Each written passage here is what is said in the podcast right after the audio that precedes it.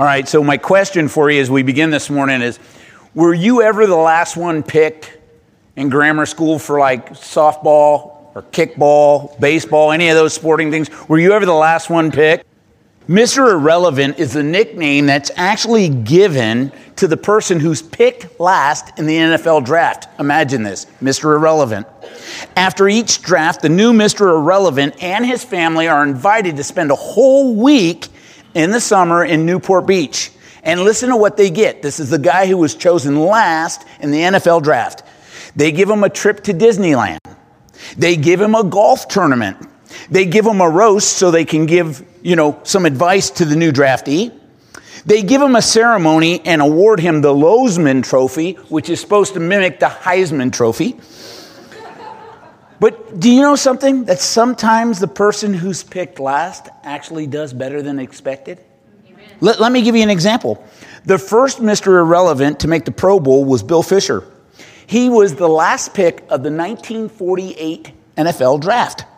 He was drafted by the Chicago Cardinals, which isn't even a team any longer, after his junior season at Notre Dame.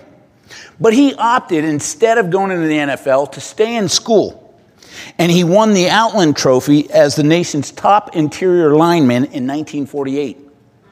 The Cardinals then redrafted him in 1949, but this time as a first round draft pick. Keep that in the back of your mind as you open your Bibles with me this morning to the Gospel of Mark, chapter 1, as we continue in that verse by verse study through the Gospel of Mark. As you're turning there, let's catch up where we were last week we discovered that being obedient to the Lord's will and the Lord's call in our life doesn't always mean that life is going to be easy. But as we obediently follow Him and His will, we come to find out that He's going to work all things together for our good and for His glory. Remember, Jesus was actually driven into the desert to be tempted by Satan for 40 days. Imagine this God sent His own Son to be tempted. And then once John the Baptist was imprisoned, Jesus could begin his Galilean ministry. And again, being obedient to the Lord, you would think that life's all roses afterwards, and that's just not true. We live in a fallen world. Sin happens, bad things happen. We live in a fallen world, but the Lord promises He will use all things for your good and His glory. And so today, we're going to learn about some people that God called as his first disciples. And what a motley crew these people are, I want to tell you. But this should give you hope. Just hearing about these people. But we're also going to hear how they left their old life behind to obediently follow Jesus. So if you have your sermon notes, Roman numeral one, fishermen are called to follow. If your Bibles are open, Mark chapter 1, let's begin at verse 16. It says, And as he walked by the Sea of Galilee, he saw Simon and Andrew, his brother, casting a net into the sea, for they were fishermen. Then Jesus said to them, Follow me, and I will make you become fishers of men. Catch this. They immediately left their nets and followed him. Jesus, our King, is unlike any other king we've ever met and his kingdom is unlike any other kingdom we've ever seen. If I were the king of the world, I think there's a song like that, right? If I were the king of the world, I won't sing.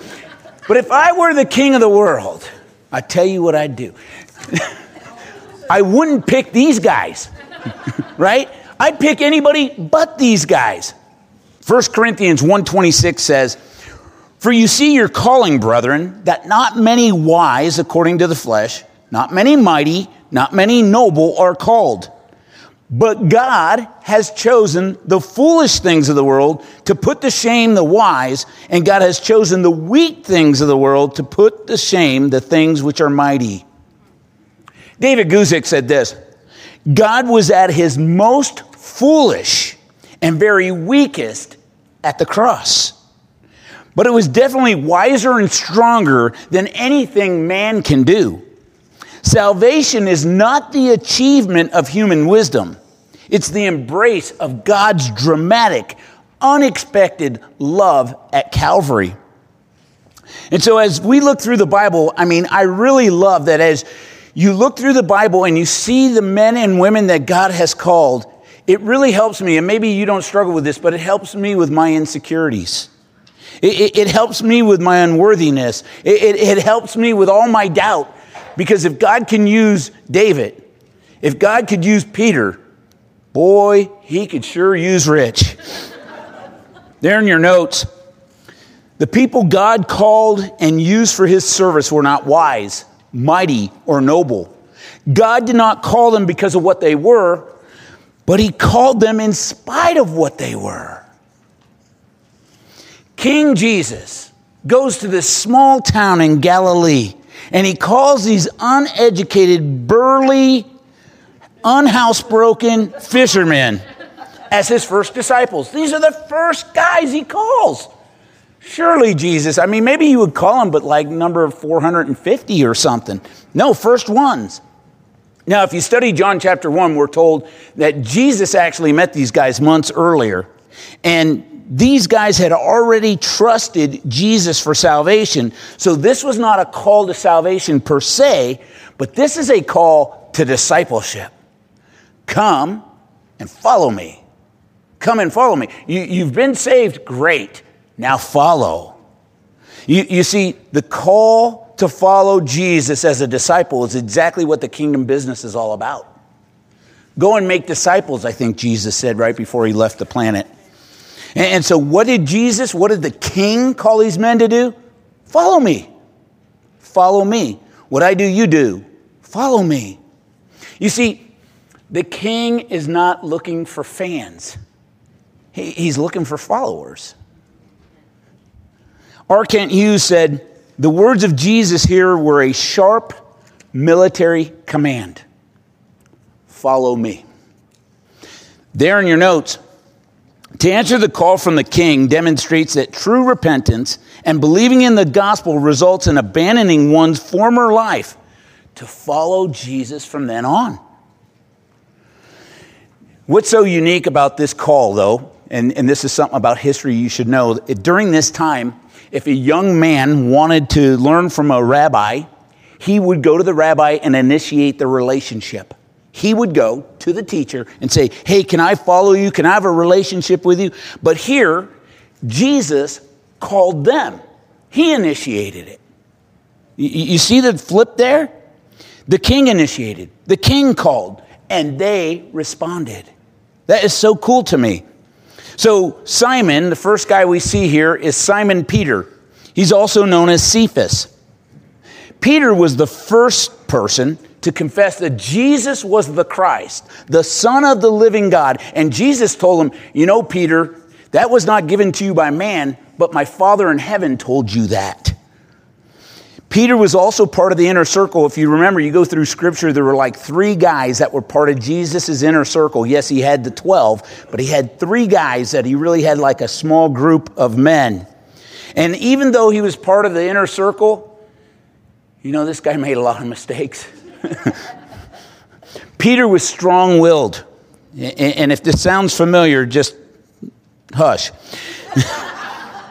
he was strong willed. He was impulsive. He was a brash follower of the Lord Jesus Christ, and he failed so many times while serving Jesus. Here's just a couple that I thought of. Remember during the storm, Jesus walking on the water, and he bids Peter come out of the boat, come follow me. And Peter actually obeyed for like three seconds.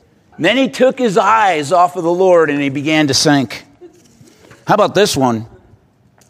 Peter rebuked Jesus when Jesus said, I'm going to be handed over to the leaders and killed for the remission of your sins.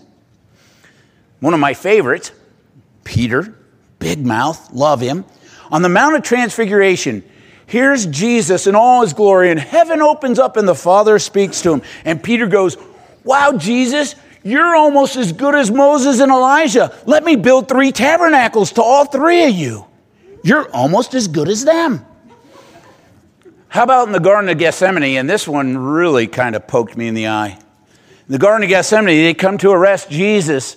And what does Peter do? He takes his sword out, whacks the ear. Malchus, the servant of the high priest, just takes his ear off. After Jesus was arrested, remember, Peter denied Jesus three times in a row. And this was after he told Jesus, I don't care if everyone else denies you, I will never deny, I will die for you. Fast forward 10 minutes later in the gospel, and here's Peter, I don't know him. There in your notes, after Peter was surrendered to the Holy Spirit, he became one of the mightiest followers of the Lord. Again, this gives me hope. In Acts chapter 2, on the day of Pentecost, maybe you remember the story, Peter stands up and he preaches a sermon, and 3,000 people come to Christ in one sermon. This is the big mouth, the one who denied the Lord. This is the one who did all those things, and yet he preaches his first sermon filled with the Holy Spirit, and 3,000 souls come to Christ. Acts 2:40. And with many other words, he testified and exhorted them, saying, Be saved from this perverse generation. Then those who gladly received his word were baptized, and that day about 3,000 souls were added to them.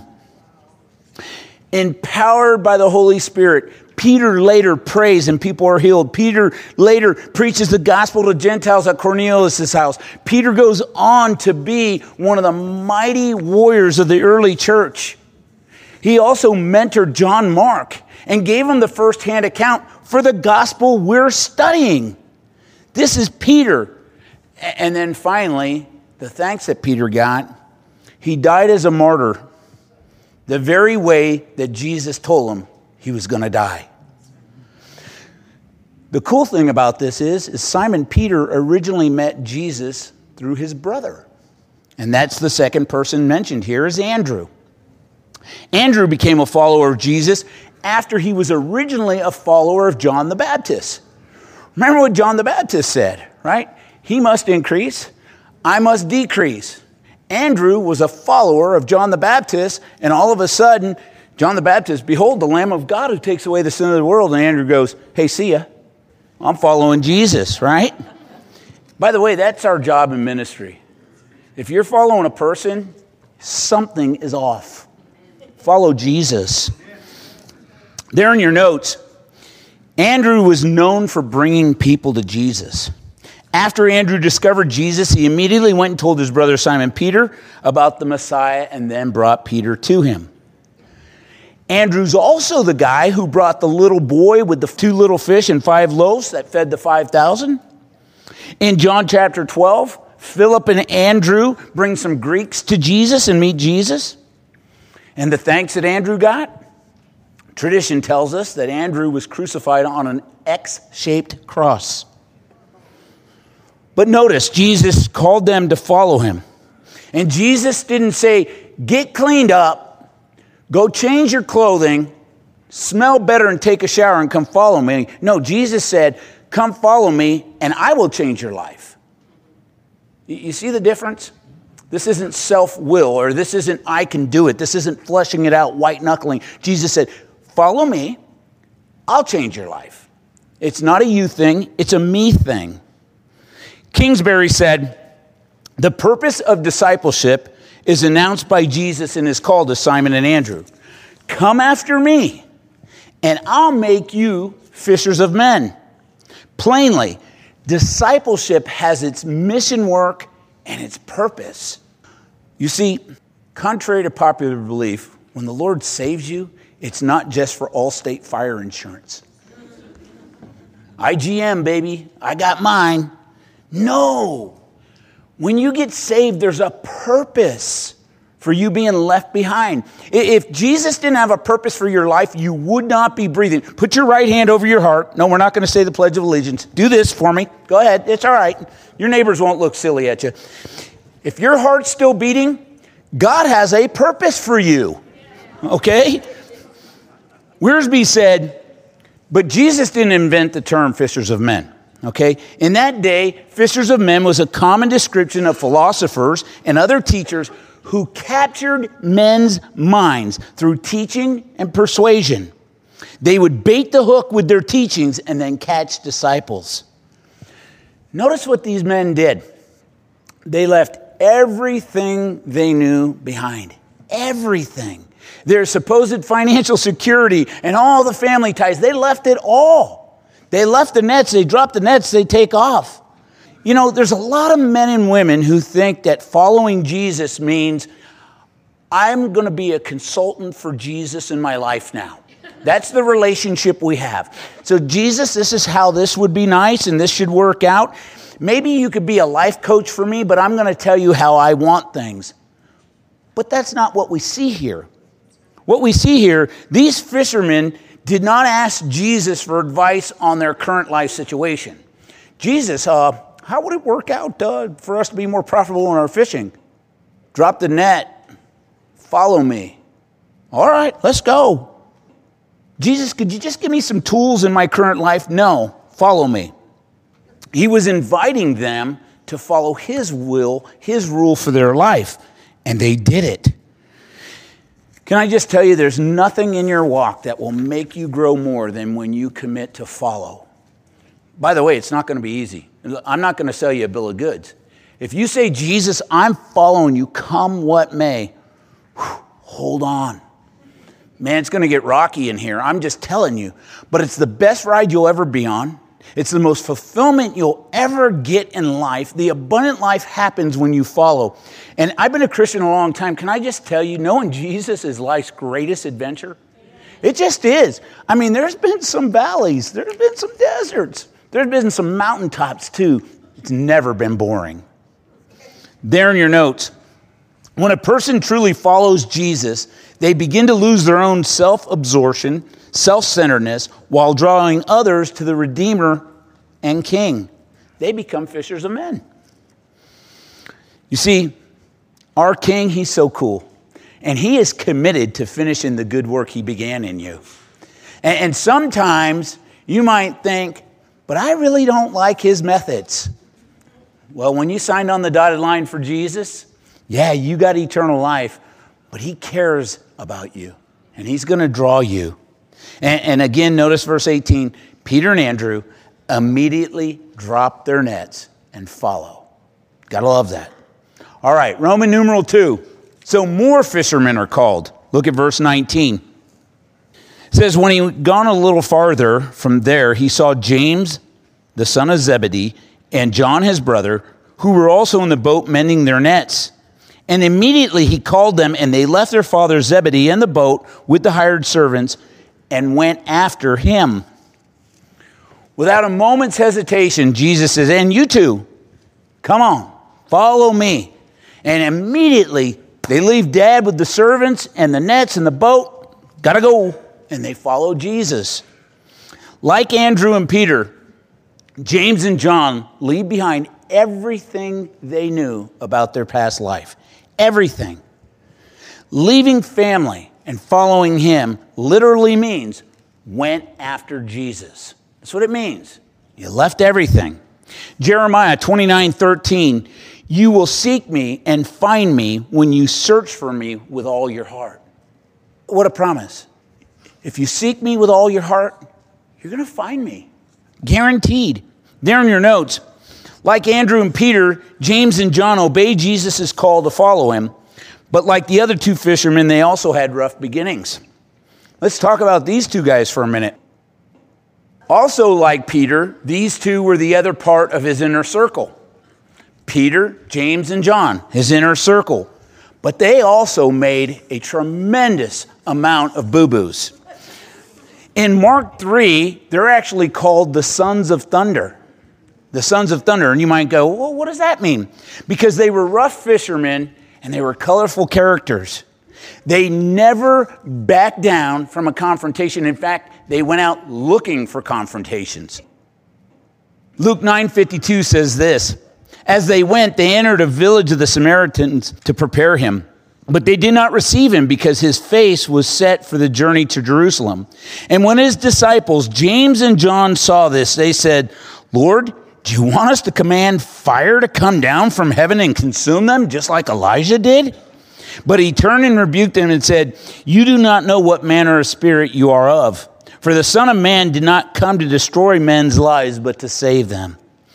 Just imagine walking along, they disrespect Jesus, and hey, Jesus, let me call down fire and burn them right here. Grace and mercy, burn them to ash. When Jesus spoke of his upcoming death, let's see who they were thinking about. This is James and John. Jesus just said, I'm about to die. I'm going to be handed over to the Gentiles, and I'm going to go through these fake trials, and they're going to crucify me. And James and John are so concerned with Jesus, this is what they said. Mark 10 35. Then James and John, the sons of Zebedee, came to him saying, Teacher, we want you to do for us whatever we ask. And he said to them, What do you want me to do for you? And they said, Grant us that we may sit one on your right hand and your other on your left hand in glory. Oh, that's a bummer you're about to die, Jesus. That's a real bummer. Hey, we want to be number one and number two. How about it? By the way, this is not James, the half brother of Jesus, okay, who wrote the book of James. But this was James who was full of zeal and passion and, and another explanation, because of that zeal and passion, that he was a son of thunder. Now, compared to John, his brother, there's not a lot of information in Scripture about James other than he was full of zeal and wanted to serve. And, and zeal, of course, means enthusiasm and wanted to pursue a goal or desire. Here's the thing though James made plenty of mistakes, he always came back. Though he made plenty of mistakes, he wanted to serve Jesus with his whole heart. Yeah, he blew it. And I think he was in pretty good company, folks. But he always, no matter what the challenge, he came back. And, and again, the thanks that he got, historians tell us that he was martyred for his faith about 14 years after the ascension of Christ because of Herod recognizing that he was a leader of the church. There in your notes, the lesson for us is that whatever our characteristics or gifts, when we dedicate them to the Lord's service, we will accomplish great things for His glory. Now let's talk about John. John's probably the best known guy in all of the New Testament. He's one of the best known disciples for sure. He referred to himself as the one whom Jesus loved. I love that. The one whom Jesus loved. What a contrast to a son of thunder. I'm the one that Jesus loves. By the way, I'm Jesus' favorite, just in case you were wondering. In John 18, we're told that he was known by the high priest.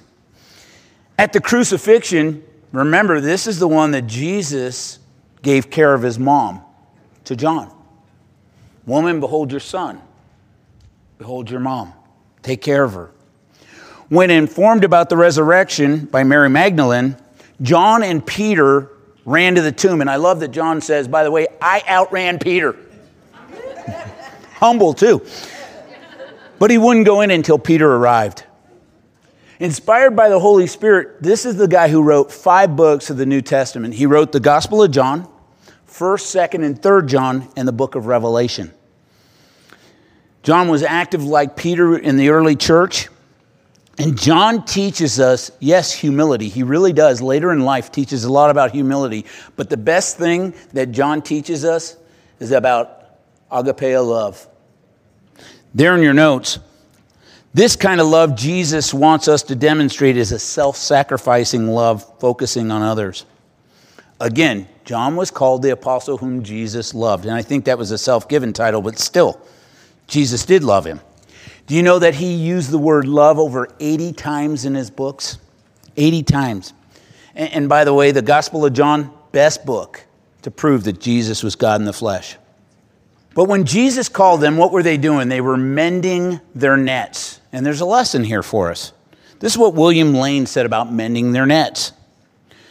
Mark's term means to properly put things in order, to make ready, and it includes cleansing, mending, folding in preparation of the next day's events. This is the same word that Paul uses in Ephesians 4:12, where Paul describes equipping the saints, mending the nets. Strong's concordance says this: To equip therefore means to complete thoroughly, to repair or adjust, to fit, to frame, to mend, to make perfect, to perfectly join together, to prepare or to restore. There in your notes, James and John learned how to prepare the fishing equipment so later they could equip the saints to follow the Lord, just as they had learned to follow Jesus. So let's conclude. I began with the question when you're in grammar school, were you ever picked last?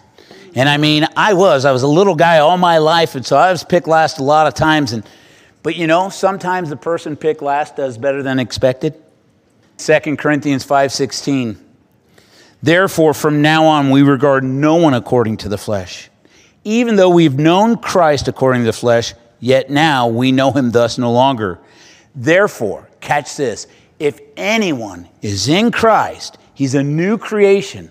Old things have passed away. Behold, all things have become new. You know, I thought about this quite a bit. So I'm a new creation, and I believe that. I mean, if you knew me 30 years ago, oh my goodness. But I'm a new creation in Christ. So did God take away my personality? No, He did not. He simply transforms us with our personalities. And, I look back at the Apostle Peter. He's completely passionate about certain things, and he would tell you whether you wanted to hear it or not. He was going to let you know his opinion. He was a very opinionated guy. But once sold out to the Lord Jesus Christ and his kingdom purposes, he still remained passionate, but this time with the Holy Spirit, he was fulfilling God's purposes. Of all the followers of the Lord Jesus Christ, do you know Peter was corrected the most? I resemble that. But Peter was also built up the most by Jesus. I love that. And as he followed the Lord, God encouraged him and built him up and all that. You see, Jesus knew Peter was capable of being an amazing leader because Jesus made him. I know every hair on your head. I made you this way. And yeah, your personality, though it's a little brash, though it's a little forward, a little sarcastic, maybe needs some correcting, I'm going to use that. And, and I love that. Peter went from a man who denied the Lord Jesus Christ to a man who was willing to die for the Lord Jesus Christ. When I was 17 years old, one day I'm watching Scooby Doo, and a friend of mine stopped by my house and asked me if I was willing to go with him on a route and deliver some wholesale meats in the San Francisco Bay Area. And he offered me $80 cash, and so of course I did. Little did I know that I was going to work for that business full time from that time till I was 30 years old.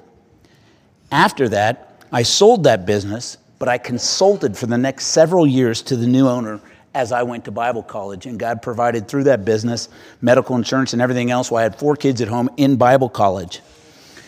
Ever since that time, and even during that time, I have been in a leadership position my entire life. I've never not been in leadership. But like Peter, I'm self willed, I'm impulsive, and I'm a brass follower of the Lord Jesus Christ who's failed many times in ministry. I can't even begin to tell you. But like Peter, the Lord has allowed a lot of things to happen in my life to shave off some of those rough edges so that I would be usable for the kingdom. He also uses my personality for his kingdom purposes.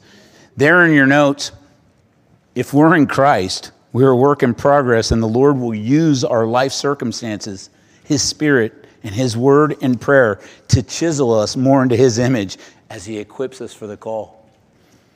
I'm so glad that God didn't see my brashness or, or, or my impulsivity or whatever and say, I'm done with you, Rich. I'm done with you. You, you don't know how to follow. You don't know how to listen. I'm done with you. Instead, God knew me but here's the thing in order to recognize the call in our life, we have to be in His Word. We have to be in prayer. We have to have a relationship with the Lord Jesus Christ. How are you ever going to recognize His call? I just don't know what the Lord wants from me. Well, how often are you in His Word? He, he said that He's not keeping His will a secret. Romans 12, 1 and 2. You know, that you may be able to prove what is that good and perfect, acceptable will of God. How often are you in that Word? And Jesus' promise was and still is follow me, and I'll make you fishers of men. Follow me. When a person truly follows the Lord Jesus Christ, they'll begin to lose that self centeredness while drawing others to the Redeemer and King. They become fishers of men. Our King is so committed to you that he's going to finish the good work he began in you. And sometimes that's hard. and sometimes It's easy. All you got to do is follow him at any cost. It's really easy. These men were not given the full story, and this is reassuring to me. I've often said that, God, I would go to Papua New Guinea this morning. I would go to Africa this morning. I would go anywhere you call me if you would just tell me how it goes. Tell me the end of the story and I'll go. And God said, No, I'm not telling you the end of the story. Obediently follow me, and I'll make you fishers of men. He called these four men out, and instantly they dropped their nets and left everything behind to follow. To follow. Total allegiance. Crosswalk.com said this When Jesus called his first disciples, he called four ordinary fishermen to join him in his journey. He made a simple call follow. And all four men immediately left their work, belongings, people, and followed Jesus. All was secondary to Jesus. This serves as a powerful example of what it looks like to follow. When Jesus calls you to follow, Nothing else takes first place. Go. But what am I going to do for money? Go. But what am I going to go? Go. And you see, the first thing that has to happen is a relationship. Because if you don't have a relationship with this guy who's calling you, how are you going to follow him? And so you need that relationship because everything else from life flows out of the relationship with Christ.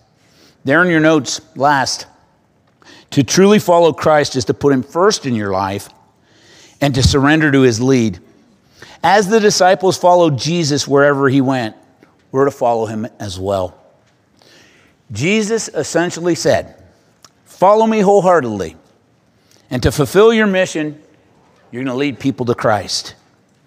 Following doesn't mean you live independently of the Lord and do things your own way and you, you know, let God be your advisor. No. You know, you've often heard, God is my co pilot. You stole this chair. Right. Get out of his seat. You're his co pilot. When you make a commitment to Christ, you're committing to his goals, you're committing to his desires, and you're committing to his purposes. And you will point people to Jesus. But I'm not an evangelist. You will point people to Jesus. If you love Jesus, love others.